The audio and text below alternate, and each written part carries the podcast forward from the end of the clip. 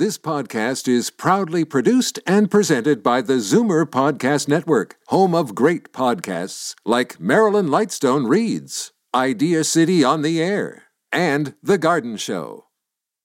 You're listening to an exclusive podcast of Fight Back on Zoomer Radio, heard weekdays from noon to one.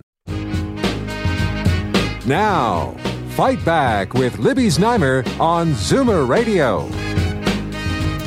Good afternoon and welcome. And we are going to look at two sets of numbers, one better than expected and one much worse and alarming.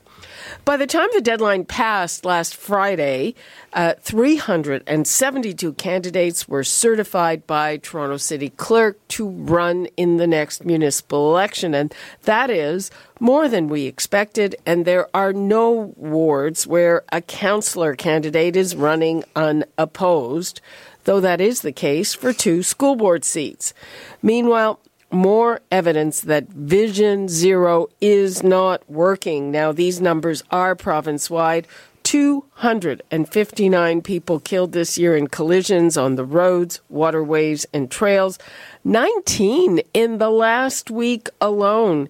And bicycle fatalities, wow, up from two last year to eight. Eight this year. And speaking of waterways, what about last weekend's ferry crash? And that very weird turnaround from authorities saying that service interruptions would last for the rest of the summer to us saying everything's fine, we're back to normal. Uh, what prompted that? Uh, people, the numbers to call 416 360 0740, toll free 1 866 740 4740. And now, it's time to tune into the town. And now I'm joined by Lauren O'Neill, Senior News Editor of Blog TO, Karen Stintz, CEO of Variety Village, and David Crombie, former Mayor of Toronto. Hello, everyone. Hello. So, we'll start with Karen. Uh, what do you think of the final number of people who registered? I think it's very encouraging, actually. Um, and I, I think part of the, that number being as high as it is is because of the the fact that so many councillors, for whatever reasons, decided not to run again. And so I think it's good for the city. I think it's good to see so much interest in running uh, for the municipal seats. Um, and I and I think it uh, it just shows that there is uh, you know quite a bit of interest in making sure the city runs well, which I think is all good. David, with uh, Karen, it was uh, quite a bit could have a scare the last couple of weeks when we saw fewer and fewer names, and dramatically so. But uh, there are a number of people who decided either late to do so or simply decided late to announce. But uh, it, it's certainly good news. There's lots for the city council to do over the next four years. Lauren. I mean, I was surprised I, with the low number initially, and, and also delighted to see that people are, are wanting to participate in this election. And I'm hoping that that shows up um, in terms of voter turnout as well on election day. Oh, that's we'll that's going to be another story. Yeah. Uh, we have two city uh, uh, school board trustees who are unopposed. Uh, school boards, there are some people who are saying, what do we need those elected spots for? Uh, David, do you have a view of that?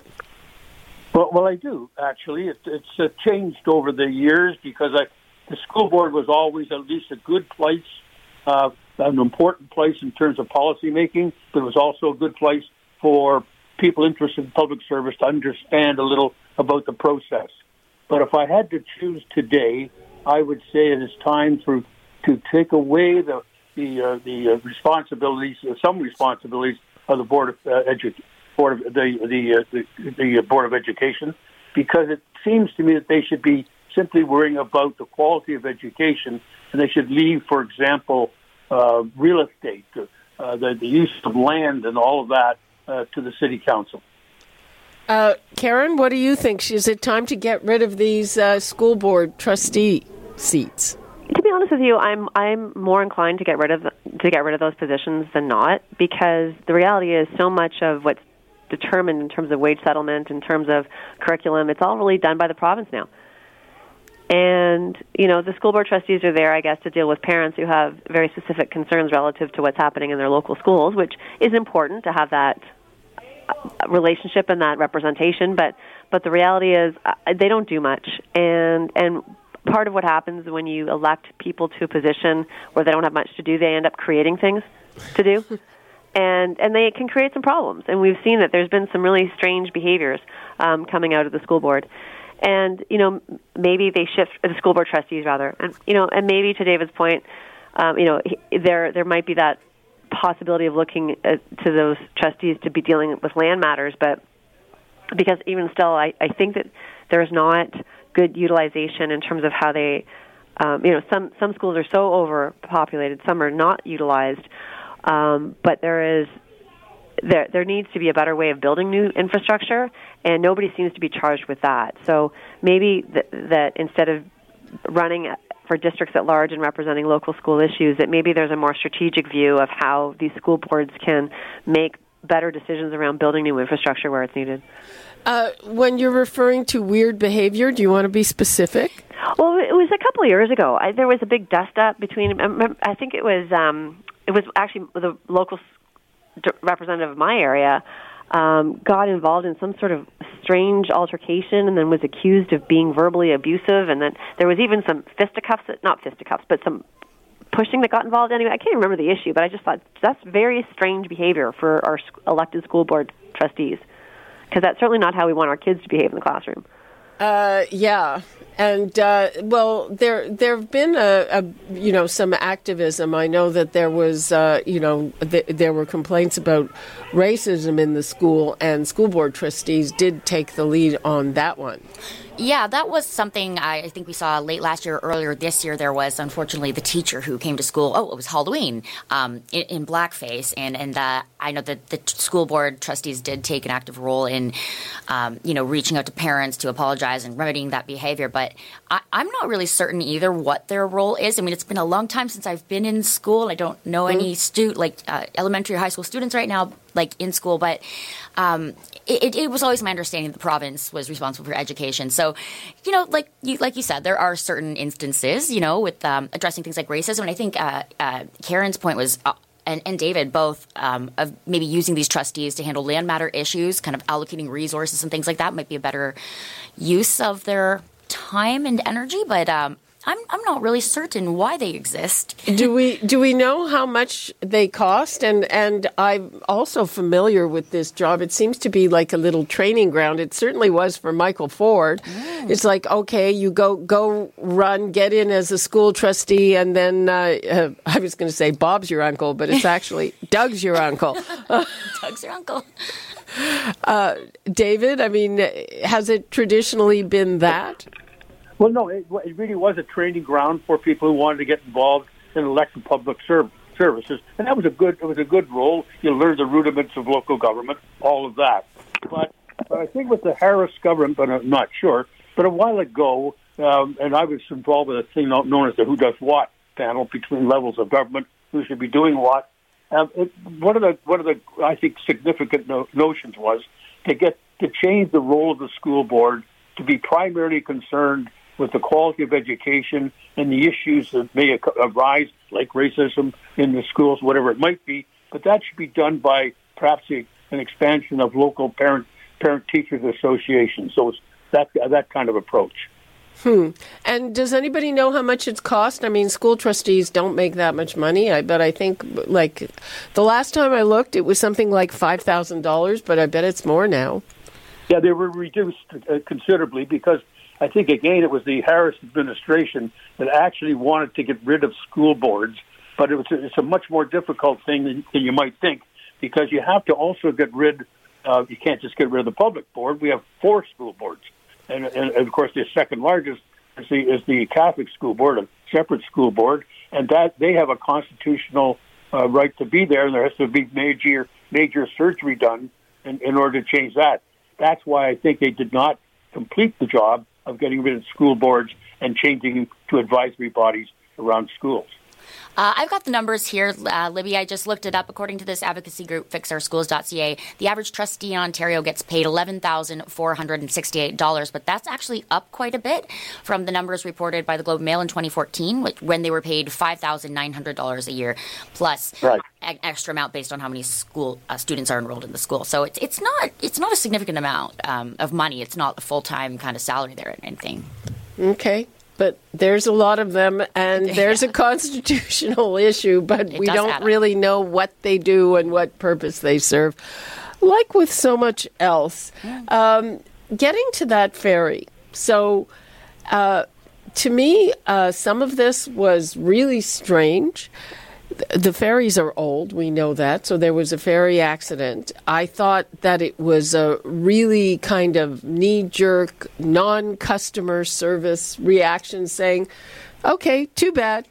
The rest of the summer is, is uh, you know, a mess in terms of getting to the island, which a lot of people want to get to. And then suddenly, all better. Karen?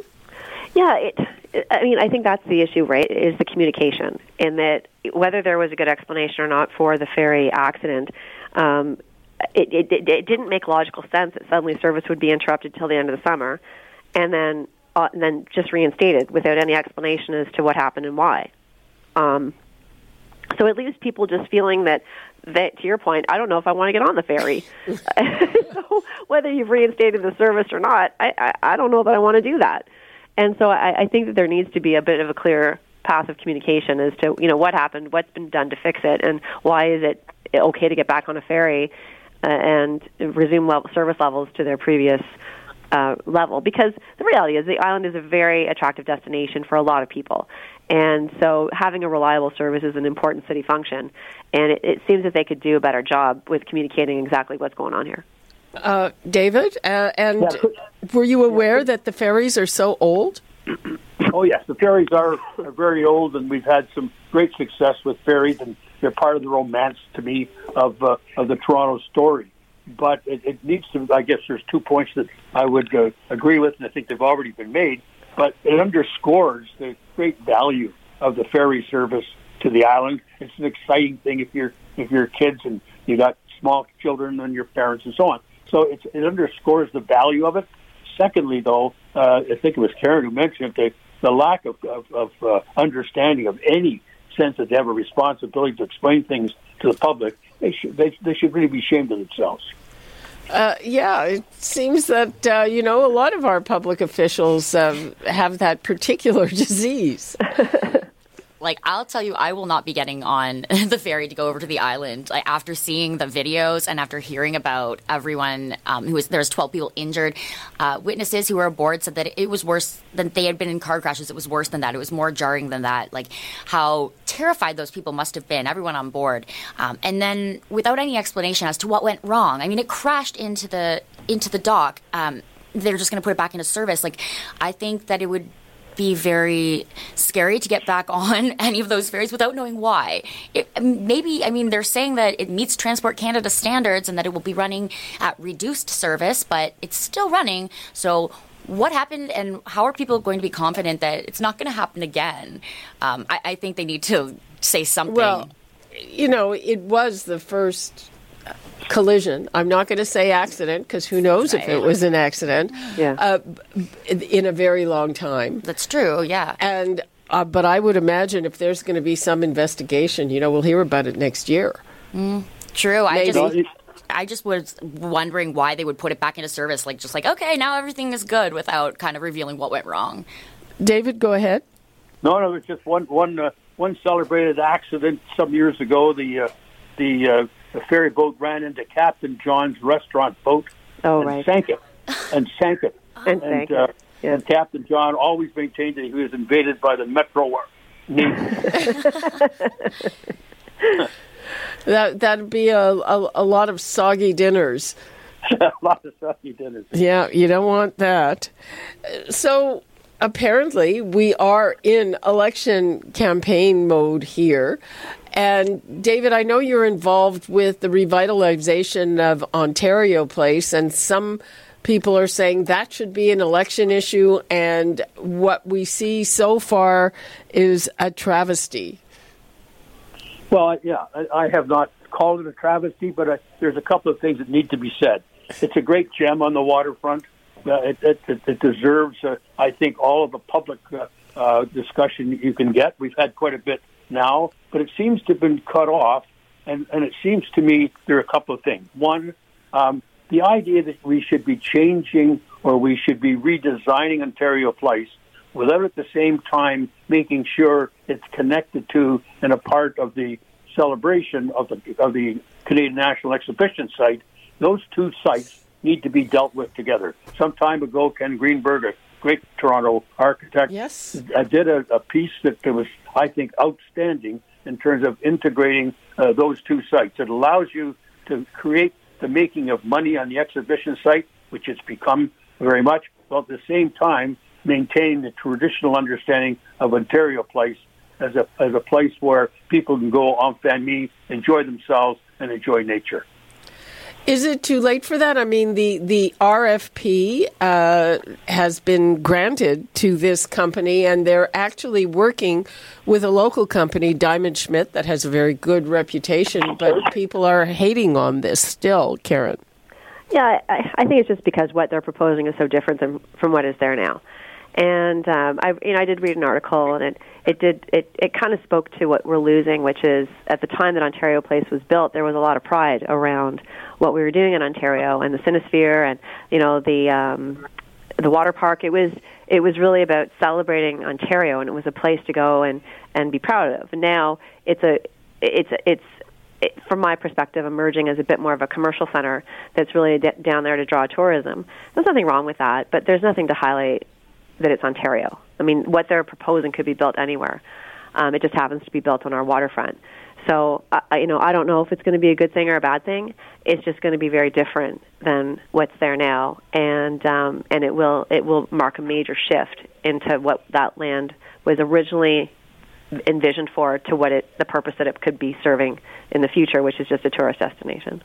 Well, I don't know, Lauren. When was the last time you went to Ontario Place? I am actually a big fan of Ontario Place. I'm not going to lie. I love to ride my bike and rollerblade down there. Um, I think what the Wynne government did with it, like revitalizing the Eastern Island, opening up Trillium Park, was really, really nice. And it still kind of showcases the nature of Ontario. They've got signage for all the different type of trees and wildlife there. And I'm concerned, I guess, about the new proposal, just kind of like Karen said, taking away some of that you know, Ontario celebration and, and turning it into a huge commercial complex. Like people would say in the past, it's like our backyard in the city. For people downtown who don't have backyards like me, Ontario Place is a great place to go with your friends, have a picnic, um, you know, ride around, go see a concert at Budweiser Stage if they bring in this massive, and they are, like it looks like bringing this massive Therme spa, that does not seem to be for the people of Toronto. It, it, seems more to be drawing people in from other parts of the country and the world to experience. So I, it will probably be great economically for Ontario Place, but I think Toronto will definitely lose something by turning it into this, you know, big big uh, center of commerce. Uh, that said, I do like the renovation plans for Budweiser Stage because that is a dope venue, and I'm glad that they're putting mm-hmm. more into that. Uh, you know, I'm not so sure because I think to a certain extent spas have had their peak moment and it's kind of down. I mean, that's that's not really based on very much of anything. And I'm trying to think if I were a tourist, would I want to spend some of my, you know, 2-3 days here in a spa because that takes time and it's it's indoors and really you can get spa'd anywhere. Yeah, this is the one of those big European style yeah. super spas, and yeah. and I don't think I've seen anything like that in Ontario before. So I think you're right, though. Like once people get over the novelty, I don't know how much they'll be like, let's go back. I mean, there are lots of places like this around the world. It, it could draw people in initially, but yeah, like, is that somewhere people are going to spend an entire vacation? Uh, I, I, let me let me say that I, I think it's important to remember that that the Ontario place, and I think it's already been mentioned, was not supposed to be for tourists. It was mm-hmm. for an expanding Toronto and Ontario, and to show the kinds of things that occurred in in, in, in Ontario, and to, to offer some pride in them. Um, and it, and I think the William da- William Davis uh, Park uh, that was built by the Wynne government um, uh, is t- clearly within that tradition. Mm-hmm. I think the current proposals are not, and that's why I think you need to have more commercial, do all the commercial stuff on, on the exhibition site, but let's return Ontario Place to at least the spirit of what we intended it to be, and that's a celebration that you didn't require a lot of money to spend in order to celebrate Ontario. Well, you, you I mean, even parking there is expensive. Yeah. And let's bring yeah. back the log ride. Mm-hmm. Uh, speaking speaking of the exhibition, so we are having the first one since the pandemic. Uh, what's your take on how it's going? Silence. No one's been. Okay, I've outed you. I haven't been either. No, I haven't been. Although I, I can say, I with the kids and I would look forward to going to to the X um, every year. It was sort of a, a, a tradition, and and it wasn't even that we had the Tiny Tim donuts. We just we like to go and walk around and just experience all of the, uh, you know, some of the rides and play the games and you know try the food. And it was just such a family experience, and it was really enjoyable. Um, this year, for a couple reasons, it slipped under the radar, but I'm I'm very glad it's back, and um, you know, have to make a mental note to see if I can convince my teenage kids to go back with me. well, maybe yeah. they'll want some of that mustard ice cream. That's right. no, I, it is I a tradition. That's, that's, that's been the great experience with the X. Uh, I'll be going this year. I go every year. I have not missed a year since it came back after the first after the Second World War. Uh, no, I go, but but but, but as I think it was Karen saying, to walk around, just enjoy it. It's a it's a, a clearly a different experience than it used to be, but it's still a nice cultural habit to have. Okay, well, that's great that you're going. what about you, Lauren? Are you going? I haven't been yet this year. I haven't had a chance. Um, I have a, my own wedding coming up in a few weeks, so timing's a oh, little oh, tight. Yeah, thank you. So um, I'm going to try to get down there, though. I do love the X, despite the fact that it's always so bittersweet to see the Ferris wheel rise, knowing that the end of summer is mm-hmm. here. But I love the atmosphere there. So see if my fiance and I can maybe get out this weekend sometime, just try some of that mustard and ketchup ice cream. I'm really, really curious about that. I'm, I'm, I'm fascinated about your wedding. There are a lot of people getting married, and, and it's changing, and we're hearing that it's it's gotten so expensive. Oh, yes, it has. uh, that people are cutting back on lists and all of that. Yeah, I mean, I have so much to say, uh, we can at another day. But um, yeah, we're doing about 150 people, but getting a venue was very difficult because of all the pandemic backlog. So I'm lucky we're just being able to have it when we want it. Oh, okay, yes, and and I, I, there's a lot of family stuff happening. I have to say, I'm a little distracted because I, I just got a note from uh, one of my best friends, and um, her uh, her latest granddaughter was just born. Oh, congratulations! so congratulations to Sally Guy, and uh, the new baby is Vera Jane Foster Barton, six pounds thirteen ounces, Aww. and I like that an old fashioned name, Vera. Vera. Jane, I like that. Vera Jane. Vera Jane. Uh, people want to talk about Ontario Place and the X. Okay, let's go to Simone in Parkdale. Hi, Simone. Oh, hi, Libby. Yes, I saw something uh, with regards to the Ontario Place uh, suggestions. I try. I um, saw something on television years ago. It, I believe it was in Japan, and they had this huge, long, um, cavernous place. It was um, covered, and they had it was snow. One part was higher than the other. It was the people skied and um, um, toboggans, whatever. And I thought that would be a great place to have an Ontario place. It would be used throughout the uh, year. And tourists might like something like that too. You could rent skis up at the top, and at the bottom you could have a, um, alpine type, uh, you know, um, uh, skiing uh, or uh, you know restaurant or something, and um, murals on the wall like alpine mountains and so on and so forth. I think that would be great. Uh, we already have a spot for it. I think we don't need another. Simone, thanks for your call. Thank you. Let's go to Evie in Toronto. Hi, Evie. Hi. Um, regarding the X, my uh, sister and her husband took their grandson, and uh, I can tell you, as a boomer, it is like uh, night and day. The prices, you can't go as a kid like we did, and uh, you know, you, you just can't. It, it, it's so expensive. The kiddie rides are way, way far from when you get in. Uh, they had to walk a long way, but um, the prices and it's it's just it's not like when we were we were kids. You used to be able to go, you know, go on the rides ten times, and not now. So it's a whole different thing. But do they still have the animals? The farm Sorry? animals? Do they still have the farm animals? Oh. Evie, are you on the ferry? Hello? Hello. No, I'm in the middle of traffic. I don't know what the, that is. Sounds like a schooner. Sorry, I, I'm just going to hang up. They've got okay. There's Yeah, there's there's a ferry horn in the middle of traffic. You know, nothing's going to surprise me with that anymore. But that's that's just that's just crazy.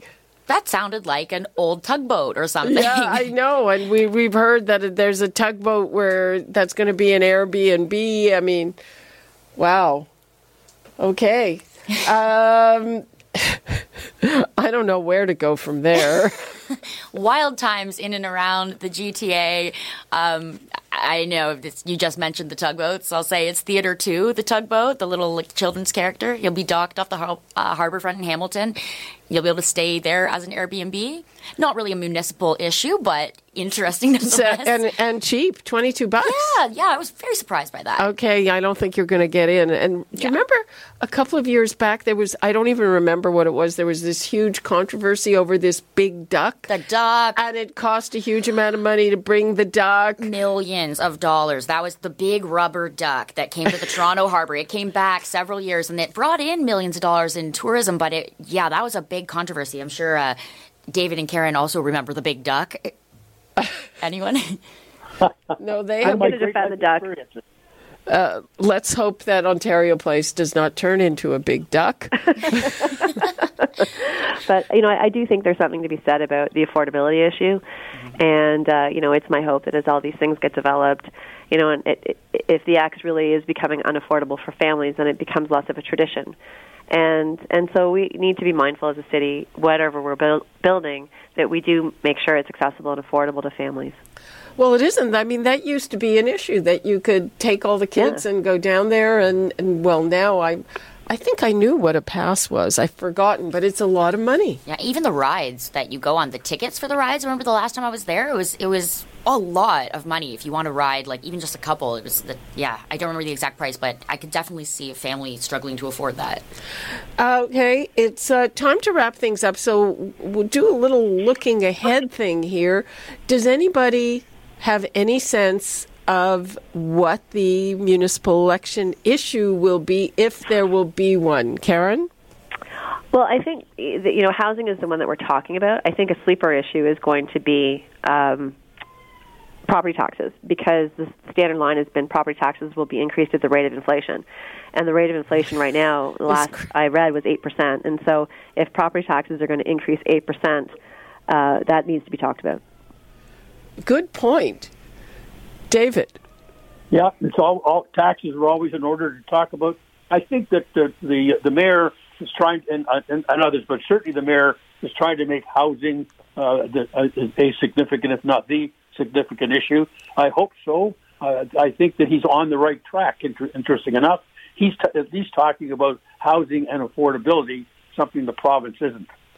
Well, yeah, I don't know how you actually really impact affordability, though real estate's been dropping. Lauren? Yeah, I, agree. It seems like the direction Tory's going in, um, housing affordability, um, increasing supply, it, that's going to be a major election issue. But I, I also see, and I hope to see some discussion about, you know, cyclist and pedestrian fatalities. You were, you were saying earlier, um, they've gone way up, uh, and about Vision Zero, like it's never worked. Like let's let's kind of make these streets Let's safer. acknowledge that. Yes, like yeah. This so I hope that's. Does not work. No, and something needs to be done. So I'm hoping that emerges as an election issue because nobody wants to die on the street or feel like they're going to die every time they ride their bike downtown. Yeah. Okay. Uh, on that unhappy note, sorry, Sorry. and and congratulations on your upcoming nuptials. Thank Thanks so much, Lauren O'Neill, Karen Stintz, David Crombie. We'll talk again soon. Thanks, Libby. Thanks very much. Bye bye. We're Bye-bye. taking a break. And when we come back, another municipal issue, another blog TO issue for sure. Uh, tipflation. We've been talking about everything going up. Well, the tips you pay also have by a lot. We'll talk about that when we come back. You're listening to an exclusive podcast of Fight Back on Zoomer Radio. Heard weekdays from noon to one. Fight Back with Libby Znaimer on Zoomer Radio. Welcome back. Are you tipping more than you did before the pandemic? Most of us are, according to a survey from Restaurants Canada, and that goes for takeout as well as dining in. And the theory is pandemic hardships made us want to help out workers and by doing this by by sharing some money with them but at this point uh, the word is that we are being guilted by those tipping prompts some of them with options up to 30% now frankly i find that annoying. I actually tip more if the prompts make it easy to pass or to set your own amount.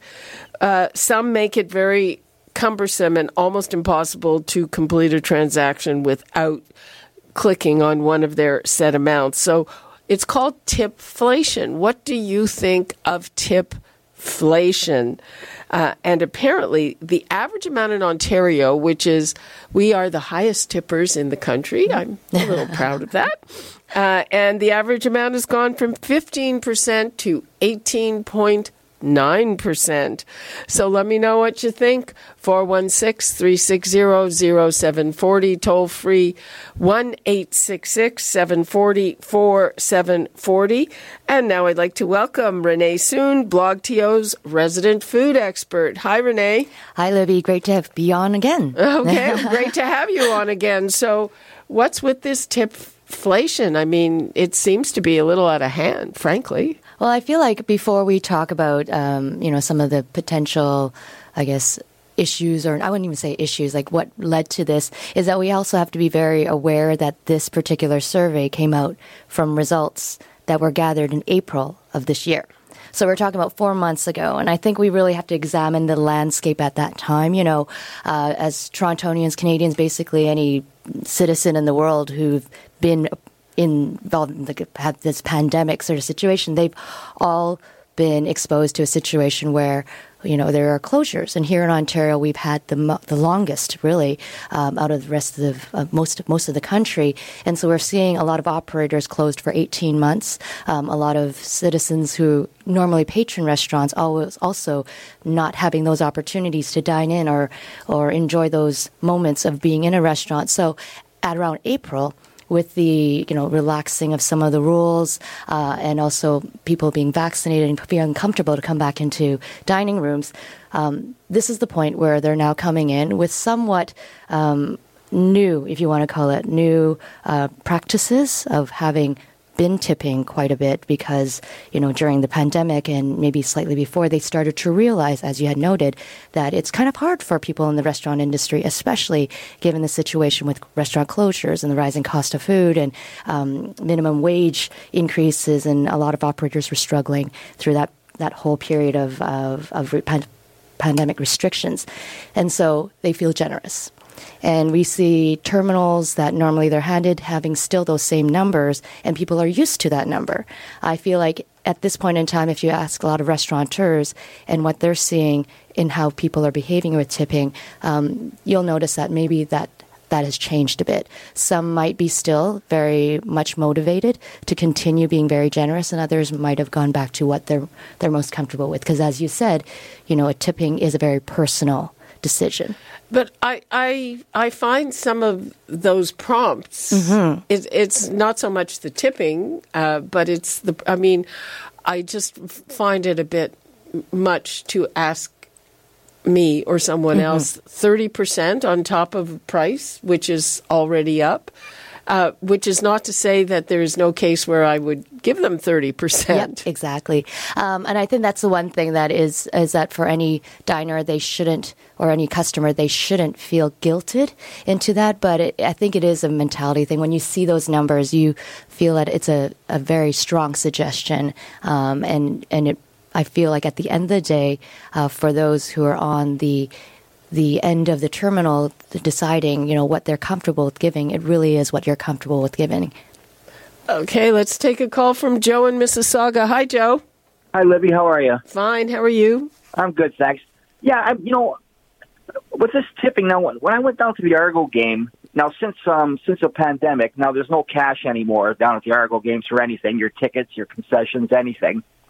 So you go and buy a couple of beer, and uh they they put that cash machine in front of you, and there's a minimum of from 11% right to 25%. And it's like you said, it's hard to figure out why you know how, how not to to avoid giving them a tip. Eleven No, percent is turning uh, around, cheap. opening a door, taking two beers out of the cooler, dropping it on the counter, and then you're you know you're already paying fourteen dollars for a beer.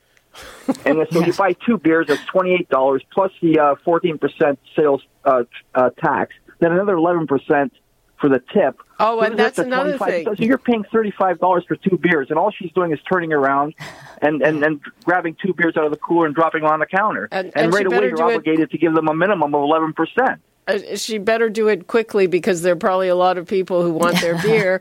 Uh, it, Well, that too, yeah. Then, then they can't get you out of there fast enough because you know there's the next person's lined up right behind you. So you're paying 11 percent to get rushed for overpriced beer and turn around and go back to your seat. Yeah, well, yeah, you wanted to go to the game. Well, I don't, I don't, mind, I don't mind tipping the uh, the vendor when he comes to the seats because that's a whole different ball game. But you know the people, and like I said, they they just they push it right in front of you, and they you know, and you can't tap your card until you put the tip money in. Exactly. And I was going to point out that the tip money is on top of the tax. That's another thing that really Yeah. annoys people being uh, p- paying a tip on top of the tax. Uh, oh, we just lost the next caller. Patience, people. Okay, Joe, thanks for Thank your you. call. I totally hear you, Joe. I know that there's a lot of people, like even myself, sometimes when you go to um, regular, you know, I mean, just very quick service things where in the past, traditionally, you might not even have to tip or um, there's the option. And now, as you, before you even cash out, you do have that suggested tip. Um, and sometimes I do feel guilty if I, if I don't do the full amount and maybe 11% or 20%, as you've said. Um, but I think that's the one thing is that, uh, part of it uh, that we noticed um, is just chatting with people in the industry is that for some operators they haven't gone to changing that and it's as as many as as much as people are continuing to tip very generously they're like you know it's kind of like what's not a broken system if everyone's feeling generous then they're like that helps everyone involved Okay, I didn't realize there was talk about changing the system if it's. Well, I'm not sure if everyone's thinking of changing. It's just I think when you look at how during the pandemic, when people were tipping much more generously and all the terminals had changed to reflect this, that in this sort of post lockdown state, a lot of operators haven't changed it back because Well, there hasn't I- been a change necessary. I guess mm. that no one has, like, I guess, like publicly um, petitioned against this, or um, I feel like some might give you the other option, and if you get that, then possibly you can tap that and put the amount that you're most comfortable with. But Well, I, I like it when I get that, but Mm-hmm. but most of them they, they don't even have fifteen percent anymore. Yeah, that- yeah. eighteen percent. Um, people, uh, I'm gonna.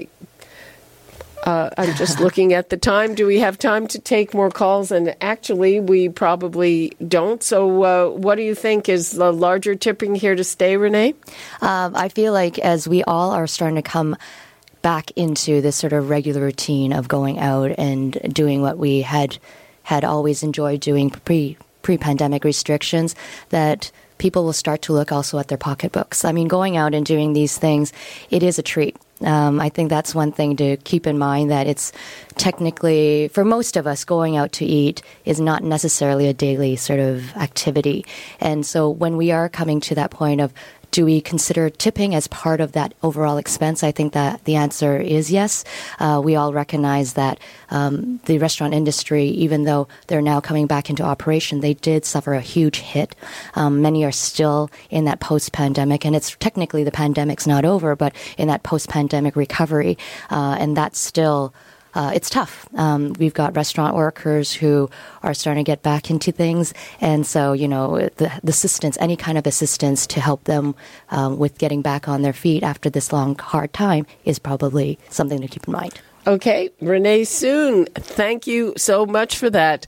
We are going to take another break, and when we come back, we are going to get the real goods on what is actually in that bill in terms of uh, being able to send alternate level of care elderly pa- patients to nursing homes they don't necessarily want to go to, and what is up with the co-payments on that. We'll be talking to Jane Meadus on the other side of the break. You're listening to an exclusive podcast of Fight Back on Zoomer Radio, heard weekdays from noon to one. Fight Back with Libby Znaimer on Zoomer Radio. Welcome back. Well, the information on the new law that would allow hospitals to send ALC patients to a nursing home not of their choosing is coming out in dribs and drabs, and there's a lot of misinformation. So we just learned that those patients can be charged co-payments for the equivalent of the amounts they would pay in long-term care. And apparently this happens all the time. Sometimes they can be charged more apparently. When and how will the new law impact that? Let's go to Jane Meadus, staff lawyer and institutional advocate at the Advocacy Center for the Elderly. Jane? Good afternoon, Libby. How are you? I'm good. How are you? Fine. So uh, let's just go through this. So, this business about being able to charge a copayment for patients who are in hospital waiting for a nursing home, that's been on the books since 1979, right? They've had the ability to do it since 1979. I'm not sure whether they did it um, at that point. We know that since 1996, they've certainly done it. Um, and this is equivalent to what you would pay for uh, basic accommodation in long-term care. So, but for the fact that you're, you know, not able to move um, into the long-term care because there's no bed, um, they can charge you that rate. And there's rate reductions and things like that are available. And that's very standard um, in most hospitals to most people. Mm-hmm. So that is not a surprise. No, that happens every day. And in fact, you know, it's one of the parts of the process of uh, sort of going and waiting to long-term care is that you know it it it uh, ensures that people aren't staying in hospital just because they don't want to pay for long-term care. Aha, uh-huh, yes. And even the Liberal opposition leader made that point, and that's important. Uh, but apparently, there are cases when hospitals could charge the quote uninsured rate, and that's 1500 bucks a day. Well, so that it depends on the hospital. It's um, you know open to the hospital to to to sort of set those fees generally, and what when those are charged are when people are offered a bed in a home that is on their uh, long-term care home waiting list, so that they have applied to those homes, and one of those homes is offered, and they turn it down. They cannot be forced um, you know, as with this legislation, I mean, it, you cannot be, you know, physically taken and forced into a long-term care home, um, but you lose your right to be covered by OHIP if you've re- refused a proper offer, and so that happens. The reality of you know when it can be charged happens very rarely. Unfortunately, we see a lot of hospitals threatening those charges in other situations currently. Um, so if you're not, you know, putting homes that the hospital wants you to put down on your list, they might threaten to charge you those rates. If this legislation or when this legislation passes, um, the placement coordinator will be choosing homes for you and putting on the list, and those will become valid offers if a bed is offered. And so we expect the hospitals will then charge in those situations. Okay, so I'm uh, let's just go through this carefully because this is very important to people. So, right now, mm-hmm. you can choose up to five homes. So, you can choose up to five homes generally if you're a crisis patient, and currently all patients in hospitals are crisis patients who are applying. And if you're currently a crisis patient, you may, you're not required to, but you may um, apply to more homes. Um, but it's a, generally a maximum of five not a minimum. Okay, but now if you haven't chosen five homes, uh, the hospital placement person can choose them for you. That's correct. So what right? the new legislation says is that the it doesn't matter. You could have ten homes on the list, but if all ten of those homes are deemed to have too long waiting lists, the placement coordinator from home and uh, community care support services can choose homes for you that would not be your uh, what you would want to choose, may not be in the area that you want to live in. Uh, you may have visited them, you not like them, um, so they can, but they can put them on the list, and those become valid choices. So, uh, can people protect themselves by picking their own five places? Well, no, because because the hospital um, are, people are on crisis. There is no maximum number, and so what people can do is try to pick homes that do have some shorter waiting lists. So try to be reasonable, not just have one on the list. Um, you know, try to be reasonable in their choices. See if there are places that have shorter waiting lists that would be acceptable to them, and that may get them through without having the placement coordinator choose for them. Okay, I'm going to take a call from Gordon in Sarnia. Gordon, you've had experience with this. Hello. A family member in in hospital, and it was a very frustrating experience. In that the hospital was exceedingly aggressive about saying, you know, this person has to leave, and there was there's no funding. Like I don't know if people realize that, but unless you're in dire straits and have no income and no no assets, when you leave the hospital and go into any uh, assisted living or long-term care facility, you're expected to pay 100% of the bill. And in this in this situation, that wasn't an option for our family member because if they went into a, a assisted living or long-term care facility and were footing the bill, they would lose their house. And the hospital's attitude was, oh well, too bad. You know, sell their house and use the proceeds from selling the house to pay for the bed they're going to go into. But my biggest frustration was that the things that that person, this family member, needed to have healed and needed to have uh, fixed, an, an illness resolved, hadn't yet been resolved. And unfortunately, our healthcare system is broken. Um, people think socialized medicine is so wonderful. Well, I got news for them. It isn't, and it's now coming to a head, and it's going to get worse. But they don't seem to understand that, uh, you know, they have a job to do. Right now, because they're under so much pressure, as long as the person is medically stable, their mandate is get them out the door and get them out as fast as they can. I have a friend who recently his wife had a stroke. As soon as she was medically stable, they wanted her the heck out of the hospital and he's 89 she's 86 he says how are we supposed to manage he said we can't he said i can't lift her i can't help her to the toilet all the rest of these things but the hospital's attitude is clear the bed that's their mandate Oh. It comes right from the top down clear the bed because they want to create space so somebody in emerg can come upstairs and go into the I'm, bed I'm going to let Jane respond to that. Thanks for your call. I'm sorry your family member went through that, but uh, yeah, uh, people. Uh, part of uh, the issue with that is that they don't want people staying in hospital because they uh, are not able to pay the cost of long-term care. So this is a typical call that we get. Um, and I think there's a couple of things there is that, you know, long-term care is subsidized. So I suspect that what this person was actually being told was to go to a retirement home, which is not subsidized. And so this is a very common thing to clear beds. If you can't take the person home, then you should go to a retirement home, which is private. It's not a health facility. It's a tenancy that sells you services and those can cost you know if you have a lot of care they can cost seven ten twelve thousand dollars a month and of course most people can't afford that long term care is subsidized and so Oh, right, but he was. Uh, what I got from him was that this person couldn't even for, afford the subsidized rate.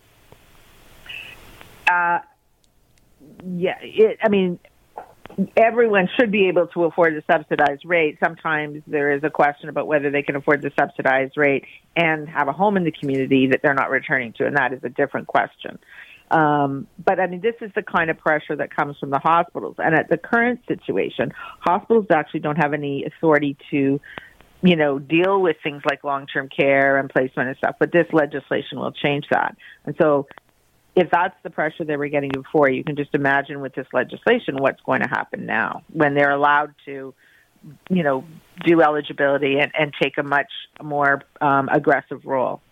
And so uh, we're starting to run out of time. Are you worried about uh, abuses here, or is do you see this as something that's necessary?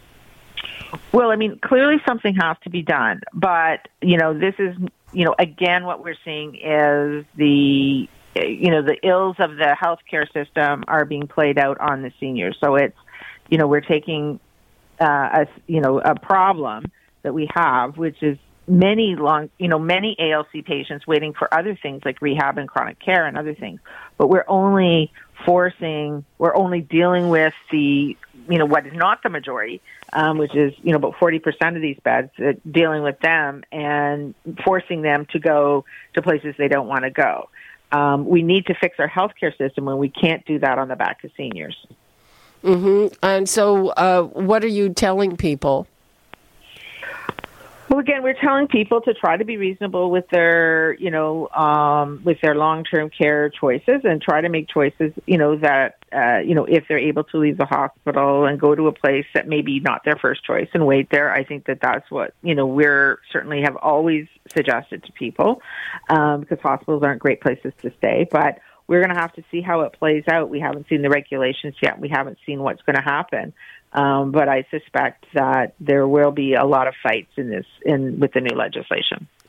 Uh, right, and in terms of uh, sending people to retirement homes, which are extremely expensive, this doesn't cover that, does it? No, this does not allow it. I think that's where people need to understand that this will not require people to go to, um, you know, anything um, like a retirement home or other kinds of you know spaces that you have to pay privately for. Okay, Jane, anything else that you want people to know about this and when are those regulations coming out? We don't know whether we, we understand that the government is not sending this to committee. It's going to ram it through, um, probably completing second and third reading in one day.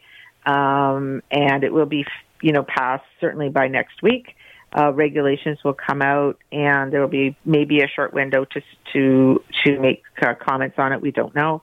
Uh, but we, you know, really tell people if they're not happy with this legislation, they should be calling their MPPs. They should be calling the Minister of Long-Term Care and the Premier um, to try to get them to change their course. Okay, Jane, uh, I suspect this is going to be coming up again and again. And thank you so much for clarifying all of that for us. Thank you for having me. Bye bye, Jane. Bye. That's uh, Jane Meadus from the uh, from the Advocacy Center for the Elderly. That's all the time we have for today. Free for All Friday is coming up tomorrow. I'll be off for a few days. I'll see you next Tuesday. You're listening to an exclusive podcast of Fight Back on Zoomer Radio. Heard weekdays from noon to one. This podcast is proudly produced and presented by the Zoomer Podcast Network, home of great podcasts like Marilyn Lightstone Reads, Idea City on the Air, and The Garden Show.